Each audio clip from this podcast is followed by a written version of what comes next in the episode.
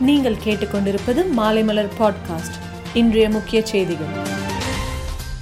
திடீர் உடல்நலை குறைவு காரணமாக நடிகர் ரஜினிகாந்த் சென்னையில் உள்ள தனியார் மருத்துவமனையில் நேற்று அனுமதிக்கப்பட்டார்.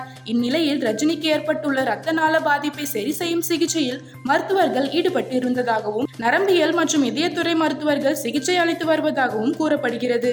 தமிழகம் முழுவதும் உள்ளாட்சித்துறை அலுவலர்கள் பல பேர் மன அழுத்தத்துடன் அச்சத்துடன் பணிபுரிந்து வருவதாக செய்தி தெரிவிக்கின்றன என எதிர்க்கட்சி தலைவரும் அதிமுக இணை ஒருங்கிணைப்பாளருமான எடப்பாடி பழனிசாமி தெரிவித்துள்ளார்.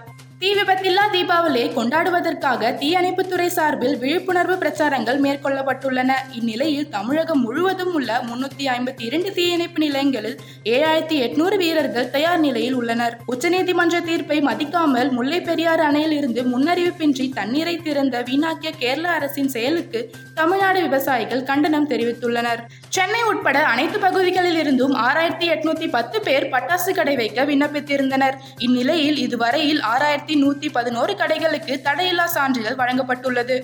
பெறப்பட்டுள்ள ஆறாயிரத்தி எட்நூத்தி பத்து மொத்த விண்ணப்பங்களில் இருநூத்தி எண்பத்தி ஐந்து விண்ணப்பங்கள் நிராகரிக்கப்பட்டு நானூத்தி பதினான்கு விண்ணப்பங்கள் அனுமதிக்காக காத்திருக்கின்றன. தாலிபான்கள் கீழ் கடுமையான அடக்குமுறையால் பாதிக்கப்பட்டிருக்கும் ஆப்கானிஸ்தான் மக்களுக்காக மனிதாபிமான அடிப்படையில் ரூபாய் ஆயிரத்தி எழுபத்தி ஆறு புள்ளி எண்பத்தி ஐந்து கோடி உதவி செய்வதாக அமெரிக்கா தெரிவித்துள்ளது. வங்கக்கடலில் உருவான குறைந்த காற்றழுத்த தாழ்வு பகுதி வலுப்பெறும் என எதிர்பார்க்கப்பட்டது. ஆனால் அது வலுவிழந்துள்ளது ஆனாலும் தென் மாவட்டங்களிலும் கடலோர மாவட்டங்களிலும் கனமழை நீடிக்கும் என்று வானிலை ஆய்வு மைய இயக்குனர் புவியரசன் தெரிவித்தார்.